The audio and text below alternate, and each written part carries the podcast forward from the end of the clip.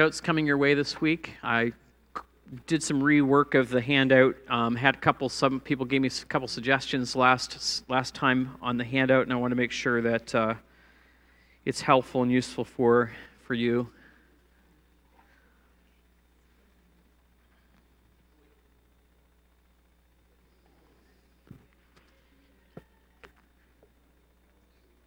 Thank you so much. All right, if you're just coming in now, just one, does anyone else need handouts as you're coming in? Abby, do you need a handout? Okay. Does Jared need one? Okay. All right. Would you like to make sure that this comes into stragglers?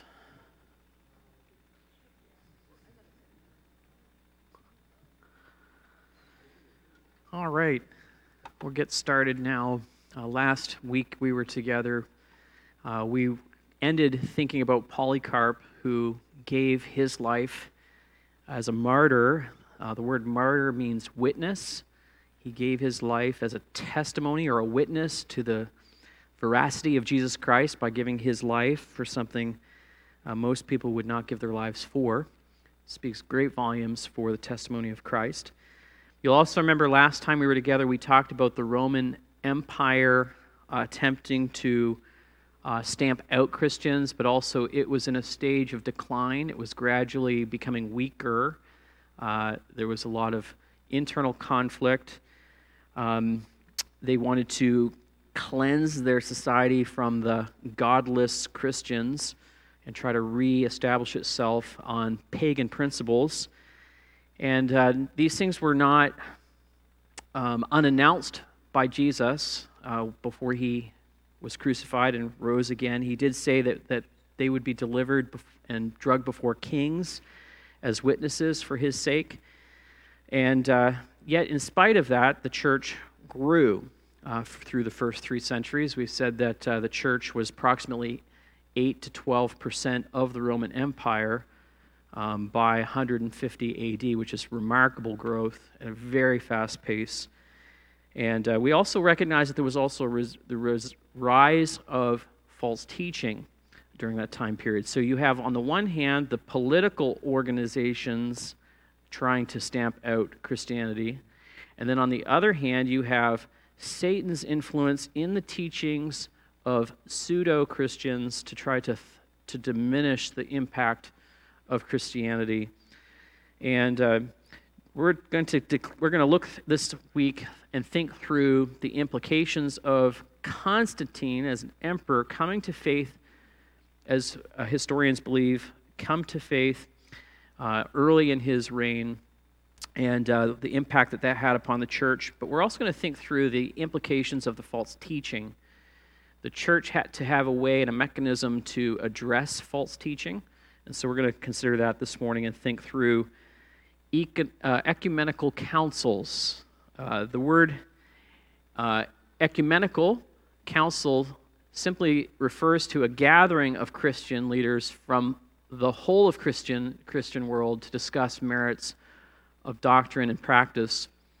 And the Eastern Orthodox, Roman Catholic, and Protestant churches all recognize the creeds that came out of these councils of the first four ecumenical councils. So in the early centuries, there was still a lot of agreement, but as the centuries progressed, some divisions took place and separations because of a refusal to agree to the central doctrine uh, put together by these councils. And um, we'll, we'll talk about that a little bit this morning as well. Um, but there's a lot of opportunities that uh, afforded Christianity through the developments that were taking place in the political world around them. And so let's think uh, first of all about uh, Constantine and the imperial Christianity that developed underneath of his, his time. Uh, Constantine is famous for having a vision. Um, I need to give you a little background on him so you understand why this vision was so significant in his life. He uh, he, he had, let's just say, a vision where he saw what appeared to him to be a, a cross symbol in the sky, and he heard a voice that said, Go, go forth in this uh, sign, and you will be victorious. Now, this happened a few years before he had uh, a pretty significant battle uh, against competitors in Rome. I think, if I recall, last Sunday I mentioned that as the church was growing, there was internal conflict within the Roman Empire. The Roman Empire couldn't seem to organize itself very well under one supreme emperor. They had to divide the, the rule between several other lesser uh, emperors, and joint rule was the way that they attempted to have unity uh, within the empire. But this, this was very problematic, um, just as problematic as our own heritage of having uh, factions within our own nation, a southern vision for how to do things and a northern vision for how to do things. Um, that was very that was common in Rome at that time as well. And uh, there was an emperor who ruled most of Italy and North Africa named Maxentius. And he reigned from 306 to 312, and he ruled um, what we'd say modern day Italy and North Africa. He was a prolific builder. He built lots of structure in the city, and he tried to revive the heritage of, of Rome. But in the West, more in the France, uh, Germania, Gaul, Britannia, there was another emperor whose name was Constantine. And they were vying for control over the empire. And uh, Constantine crossed the Alps, heading towards Rome to defeat Maximinus, and uh, who was then stationed in Rome. And he came across the bridge, a very famous bridge called the Milvian Bridge.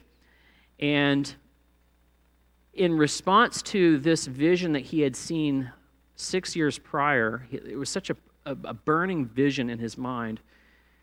He recognized the hand of God in allowing him to defeat Maximinus, and he unified the whole Roman Empire underneath of his rule. And at that point, he realized this is not my doing, this is the supreme deity's doing. And he gave recognition to God and decided to embrace Christianity. Now, that battle took place in 312. Well, a year later, uh, he, he made an edict uh, called the Edict of Milan, and he decreed toleration for Christianity, and this significantly changed uh, everything for Christians, like overnight. The previous 50 years, the church had been under intense persecution. Remember, Last time we were together, we talked about how they had uh, worship certificates that they had to present. All of a sudden, they were going from being beheaded to being blessed. And it was very shocking for these Christians. All of a sudden, bishops who had to be undercover now were free to, to come into the emperor's council room. And it was shocking and they didn't know quite how to handle all of this new authority that they had been granted. Um, you know, we have a ca- uh, our president has a cabinet and he has advisors.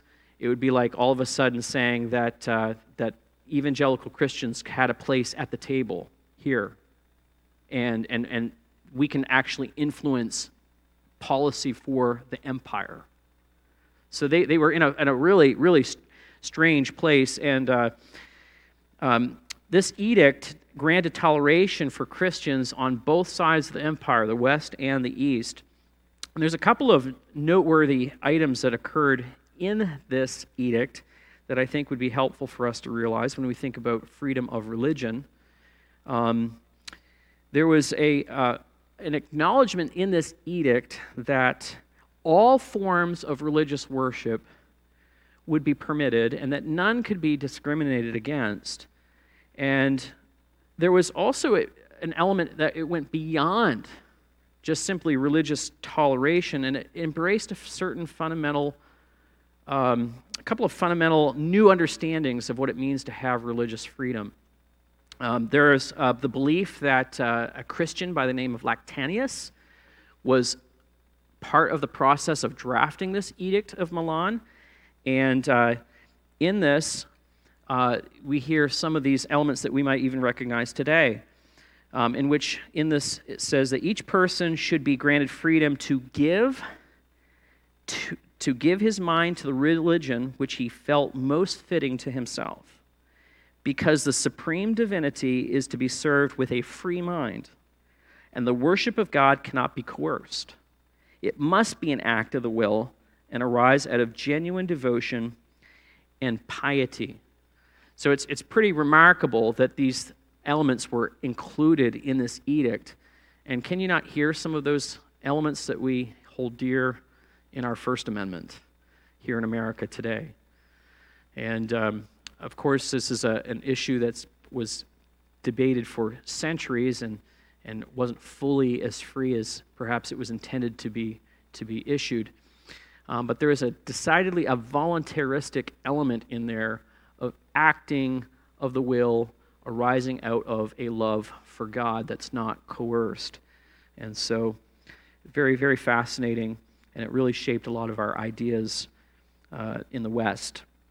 Uh, some of the results, as I said, of the Edict of Milan um, are pretty, were pretty, pretty significant for Christians because, as I said, they went from overnight being persona non grata to being like, come into the courtroom and advise us on policy about grain policy from northern Africa, or let's, let's talk about should we expand and take the military and go in this direction.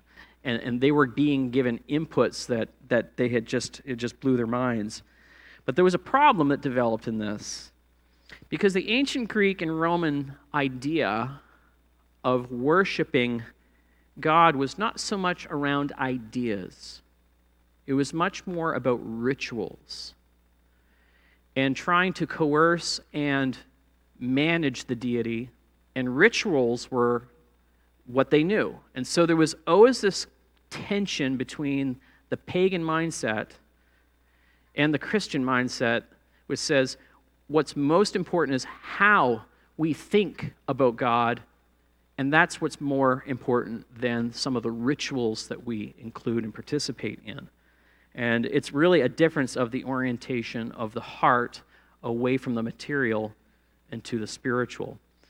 And uh, you can even see some of that in Scripture, um, just how even Paul, talking to the Corinthians in Greece, he's articulating correct doctrine. He's trying to be very careful about the kinds of words that he uses so that they're not confused about who the true God is. And 1 Corinthians 8 6 says, There is one God, the Father, from whom are all things and for whom we exist, and one Lord, Jesus Christ, through whom are all things and through whom we exist.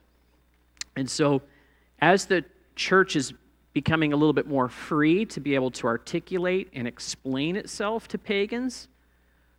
There's also now time to evaluate and think through what does it mean for, for God to be one, and then also to have Jesus having a claim of divinity. How do we reconcile these apparent conflicts that we would see in Scripture? And as you can imagine, there were significant ideas, and some better than others, of how to explain this. And so, what we're going to shift gears now is to think through how, how does the church, with its newfound freedom, begin to take the time to explain the concept of the Trinity, for example. And then we'll also look at how the church wrestled with trying to understand well, how do we now think about Jesus' humanity and his deity? And so, thinking through First, the theology of the Trinity one God in three persons.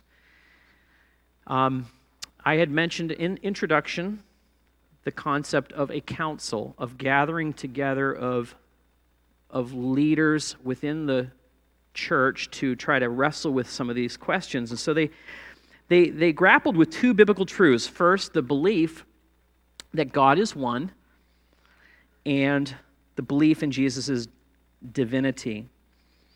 And uh, there was a council meeting that was set and appointed for all the church leaders to come and gather in a town called Nicaea.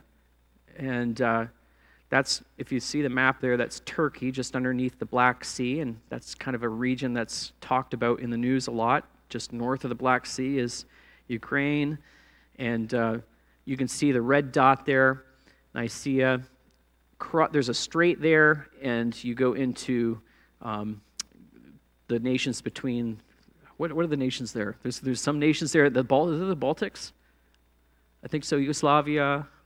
And then you have Greece down uh, you just outside of the, the picture there to give you context. Bulgaria, Romania, thank you. All these gamers who play war games online, they know all the geography. Um, and history too, yeah. So the Council of Nicaea was set to ask the question Is Jesus God? Now, there were several competing theories to and attempts to try to explain this apparent contradiction. And you'll see them there on your sheet as well. There was a theory that perhaps Jesus was a, adopted, um, and this theory uh, was proposed that Mary gave birth to Jesus of Nazareth, who was a mere man, but it was later at his baptism that the divinity was put upon him. And at his resurrection, there was an affirmation of, of his divinity uh, by the Father. And this is an adoptive type of theory. And um, I just want to propose this question, and I want you to ask, see if you can answer it. What are some problems that could come up with this kind of a belief? Go ahead. The eternality of Jesus, yeah, absolutely. You can also envision, too, his, um, the question about sinlessness. If he was a mere man, then what is the value of his sacrifice? Um, is it become because he was anointed, or how does this? It, it was at the very, at the very, very confusing, and not settled. Um, and because of this, Jesus really can't be our substitute. It's not a, a, a very well crafted statement. Um, another view is called modalism. Um, modalism is the belief that uh, the Father, the Son, and the Spirit amounted basically to three different names or modes of the same God. Maybe you've heard the popular analogy of, you know, um, you know, the three forms of, wa- of water, you know, as a way to explain uh, the Trinity, or, you know, ice, gas, liquid, but they're all the same substance, just taking on a different kind of form. That's modalism. And, and really, the difficulty in that is that it doesn't properly answer how the Bible presents the relational aspects between the Son and the Father. There is some distinction there. The, the Son is actively praying to the Father, there is communion taking place.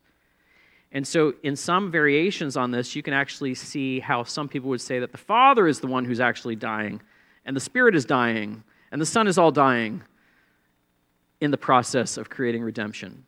And so, it doesn't really put together uh, these elements very well. Um, have you heard of um, oneness Pentecostalism? It might not be that popular up here, but I used to work at FedEx in South Carolina, and I worked with a Pentecostal oneness character. He would argue that uh, basically there is only one name, and then we have manifestations of God. And that we baptize in the name of the Father, the name of the Son, and the name of, but it's only, there's only one name, there's only one, just manifestations. And that's an example of that, that teaching. Arianism. Arianism is, was very controversial. It's because it's named for the, the bishop who espoused this view. Um, he was a bishop in Alexandria, and he taught that God the Father created the Son, that the Son was subordinated to the Father. and he attempted to graft together the Gnostic teaching that the singular, which we looked at last Sunday, the singular is preferred, in any derivation from him has got to be uh, inferior. And see, he, he taught that there was such a time when the Son was not. In fact, he was such a good propagandist in his area that he had almost half the city of Alexandria singing a song that he had written, a catechizing, catechizing song. And one of the lyric lines was, There was a time when the Son was not. And it just was a very pithy and it rang off of people's ears. And he was very subversive. And so the council convened, and even Arius was invited to participate. Everyone was invited to participate. And in the discussion, there was arguments back and forth, and that was a role of the bishop was to try to put together and craft arguments based upon Scripture. And they defined through a confession uh, the conclusions of that council meeting. So I would say that the primary target of that council meeting was Arianism, um, but I think you have a handout there, a secondary handout um, that has the creed. Um, there, 3, 325. I've notated that there are three different articles in this creed, a statement of belief. What do you notice about the organization of these three uh, articles?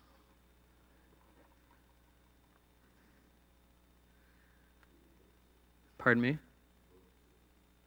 The focus is the three persons of the Trinity. And so let me just read through it here with you. We believe in one God, the Father, the Almighty, the maker of all things seen and unseen. And we believe in one Lord Jesus Christ, the Son of God, begotten from the Father, only begotten, that is, from the substance of the Father, God from God, light from light, true God from true God, begotten, not made, being of one substance with the Father, through whom all things in heaven and earth came into being, who on account of us, human beings, and our salvation came down and took flesh becoming a human being, he suffered and rose on the third day, ascended into the heavens, and will come again to judge both the living and the dead. And we believe in the Holy Spirit. Now, the third article there is pretty brief. That's going to get filled out in subsequent council meetings. Uh, but this is a start. And uh, there are four condemnations, and you can see very specifically they're targeting Arius and some of the things that he had stated as for those who say that, that there was a time when he was not, and before being born he was not, and he came into existence out of nothing, and who declare that the Son of God is of a different substance or nature, or is subject to alteration or change, the Catholic and Apostolic Church condemns them. And uh, the word Catholic, I think I should mention here, uh, simply means universal. It simply means this is, this is what genuine Christians have believed uh, from the beginning. And so they're articulating here the significance of this statement. Correct. So when you put the word Roman beside Catholic, it refers to that, that which is universally agreed among the Roman faith. There is a sense in which there is a Catholicity within the Greek Orthodox or the Russian Orthodox faith, and they have agreement around certain confessions. Just like we have a statement of faith at the tabernacle, we have something that we adhere to as well. And so, with the convening of this council, approximately 250 bishops uh, participated, and uh, there in Nicaea, and we have the creed. What's really important for us to, to recognize in this creed is the particular words that are underlined here um, that I have from the, from the substance of the Father. I don't know if you like wordplay and very close word associations, but this is where one of those really unique, important moments of like the the iota being present or not makes a big difference. Have you ever heard of the, the saying, you know, not one jot or tittle will be. But here, the addition of a iota in the Greek language makes all the difference. And Arius was very actively trying to promote this idea that Jesus was of like substance, not the same substance. And I have, I think I have it here. No, I don't. Is it in your handbook, handout? Okay. Homoousios. You guys are you guys are you guys are now in third year college and you're doing great. Okay? Homoousios means of the same. But if you as soon as you put that little I in there, homo homoiousios, it suddenly changes to being of like substance. And can you see the difference between same and like? Okay? And I want to just take a step back, and I know this may feel a little tedious, but Christianity rises and falls on a correct understanding of who we worship. And to not have that clear makes all the difference. And so the effort here, not worried. Sometimes I know I know a lot of us can be like we want to be doers. We want to be doing things. And that kind of appeals somewhat to our ritualism. We want things to do, rituals, things to but this is what's diff- so much different between Christianity and the pagan culture that it comes out of. Yes.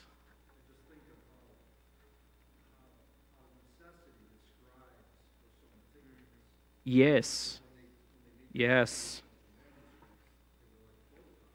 Oh, yeah. They would count the letters, in particular in the Hebrew context, they would count the letters both forward and backwards on each leaf to make sure that there was nothing missing. And they would, uh, you know, burn the copy that they had and start over if they had too many letters or too few letters. And so they took it very, very seriously. Um, so we have um, this, this, this creed kind of became the, the, the language of Christianity for the next 80 years, although there was an attempt to try to overturn this language because not there was there was an attempt um, unfortunately arius um, although he was condemned in this he still had a lot of political influence. He was still able to rally people around him to try to undercut the current of the whole Catholic uh, ch- uh, Catholicity of the church. And uh, so some of the difficulties has to do with language.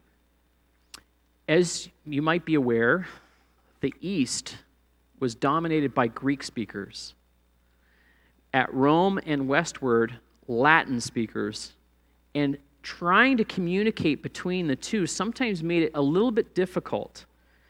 And so, seizing on that difficulty, uh, the emperor's son, Constantine, his son, Constans, I'm sorry that's confusing, but he was uh, in league with Arius and favored his teaching.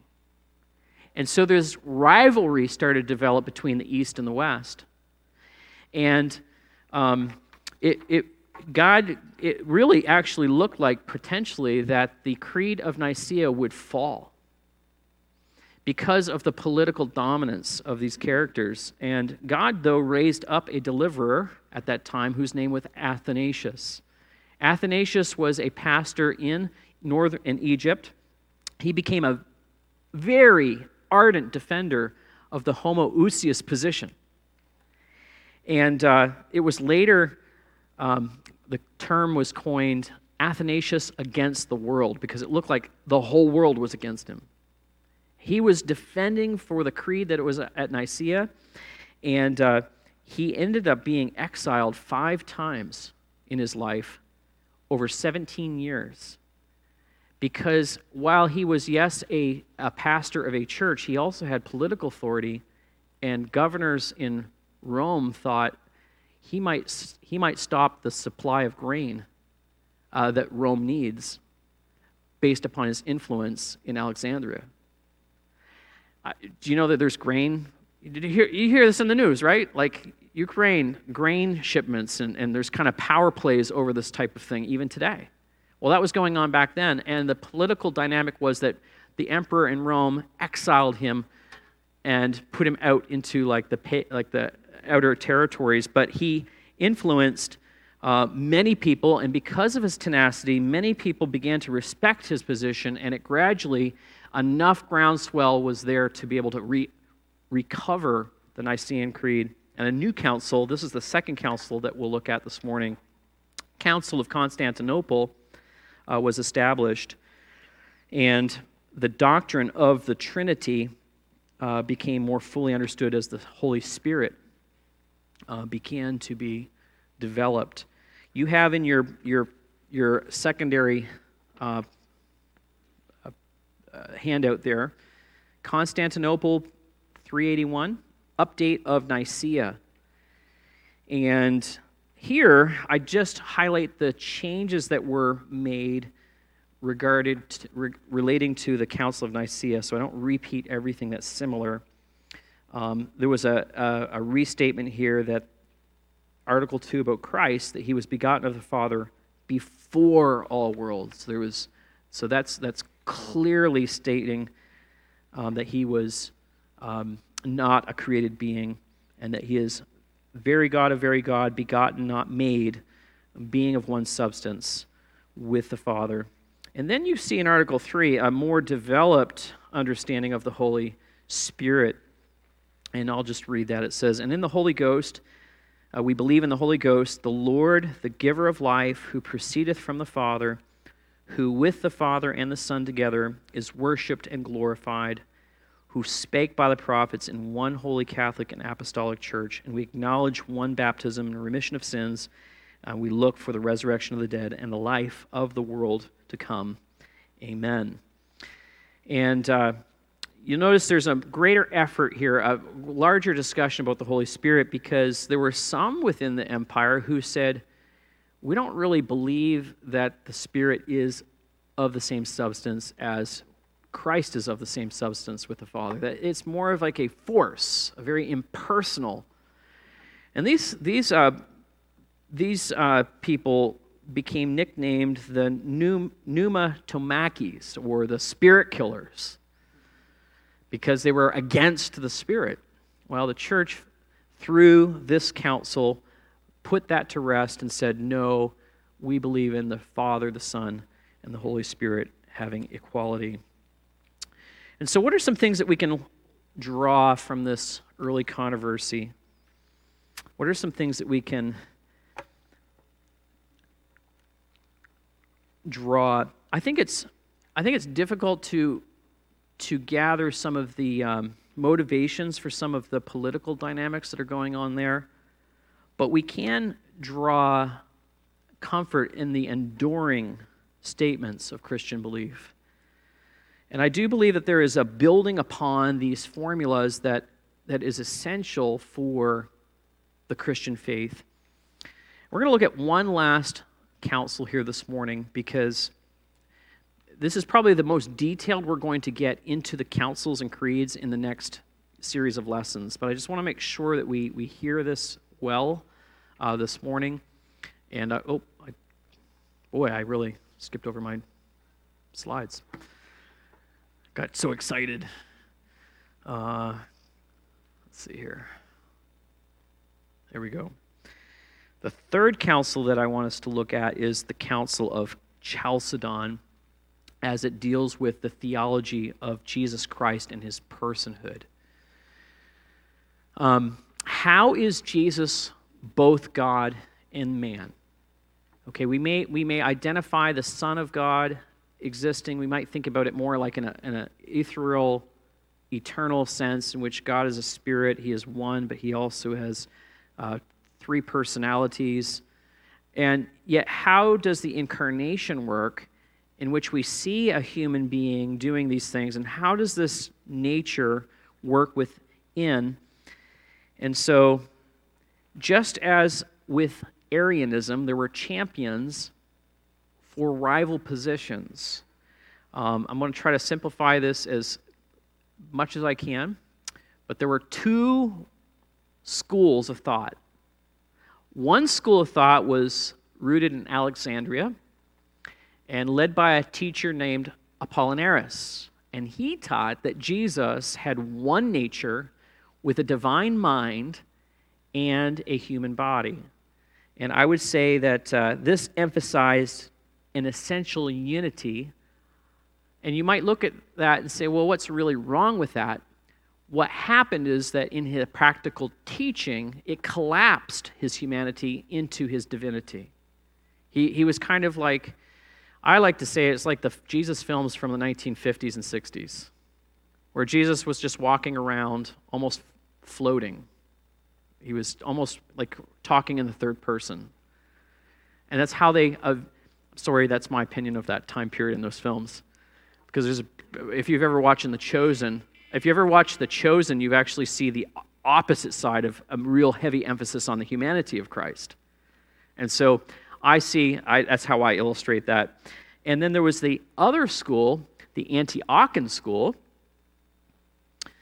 and this was led by a man named Nestorius. He taught that Jesus had two distinct natures. He also had a human and divine nature. And so, from this viewpoint, it was like Jesus was schizophrenic. He was talking to himself in himself, and the, the divine was talking to the, and there was argumentation taking place. And he would look at like Gethsemane as being one of those times where he was at war within the natures between himself. And so this, this, this school of thought thought more on the distinction and division. Um, um, have, has anyone ever heard of the term Theotokos? Someone from Catholic heritages from years ago? No? How about, okay. Well, it's, it's, it simply means mother of God. Maybe you've heard that. Mary being called the mother of God. Okay?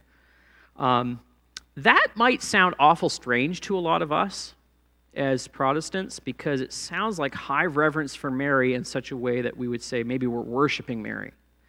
But in this time period, that was almost a critical buzzword for orthodoxy because Nestorius said, no, we don't want to emphasize his divinity, we want to emphasize his humanity and the distinctions. And he said, I don't think we should be calling Mary Theotokos. I think we should be calling Mary Christotokos. That is the mother of Christ, with an emphasis on the divisions. And Nestorius uh, thought that Theotokos was somehow maybe espousing an Arianism, which in the womb of Mary, Jesus was a created being. And so you can kind of see where he might be coming from. And so through this and different arguments that were taking place, a new council was needing to be gathered. And this council uh, convened in Chalcedon. And you have in your handout the, the last creed here on Chalcedonian Creed on the person of Christ. And so this council reaffirmed what had been said by prior councils, but said now we need to define more clearly what it means for Christ to have a dual nature and how does it still maintain a unity uh, in his being. And so I'm just going to highlight the second underlined area here. Can you see the on the creed the second where it starts two natures? And so they said that the um, this one and the same Christ, Son, Lord, only begotten, is made known in two natures which exist without confusion, without change, without division, and without separation. And so they, they emphasize that, yes, uh, there are distinct properties within each nature that are preserved. Nevertheless, there is an inherent unity in his personhood this sounds like you might say, wow, that's a lot of like nuance.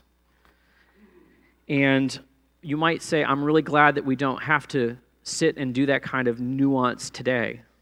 Well, you can thank the Christians in the first few centuries for this because they did heavy lifting, heavy work to ensure that when we are worshiping the Lord Jesus Christ, we're worshiping an adequate, perfect, substitutional person for us. And um, this uh, little char- this little phrase, two natures without confusion, has been shortened down to what's called the hypostatic union. Sorry, just got to. It's like walk into somebody's tool shop and you got to say, hey, hey, what, what, what, what's that tool called? Some of us may not be equipped, uh, uh, but once we hear, okay, that's a that's a, uh, a wrench, and okay, and that's a, I don't know, I don't know what I'm talking about. Someone can tell me those terms. Well, I'm here to tell you these terms. This is a term that's used as a way of shorthandle for this idea that these two uh, natures exist without confusion, without change. It's called the hypostatic union. And that's who Jesus is. He is perfect God, He's the God man. And sometimes we talk about Him in that way, just simply the God man. There's never been a God man, and there never will be one again. He is unique. And so, heaven joined earth in such a way that it has been forever changed. And so that's what we can give thanks for. But through these uh, early centuries, up through 451, the church wrestled with these to try to understand them better. And I will say that this uh, Council of Chalcedon, 451, created a first time schism within Christianity. Um, the uh, Ethiopian Coptic Church, maybe you know that there are Christians that live in Ethiopia or, or Egypt and Ethiopia, maybe Syria. You've heard of Syrian Christians, maybe. But if they, these don't subscribe actually to the council's decision in 451. They rejected this and said, We don't like this articulation, we're going to satisfy ourselves with what the first councils have, have determined. And we're not going to go beyond that. And so, just so you know, like within the history, within, within Christ, Christianity at the largest, widest vantage point, there's a lot of variations. Um, and so, I particularly found this quite interesting related to my daughter's heritage as an Ethiopian the Ethiopian church um, rejects that. Also, the church, there's a, there's a Nestorian church that I have learned about in Persia that uh, also rejects this, this position as well, and they hold about 50 to 70,000 adherents even today. So it's very unique. Uh, some of these things have still ongoing uh, factors in, in our world. So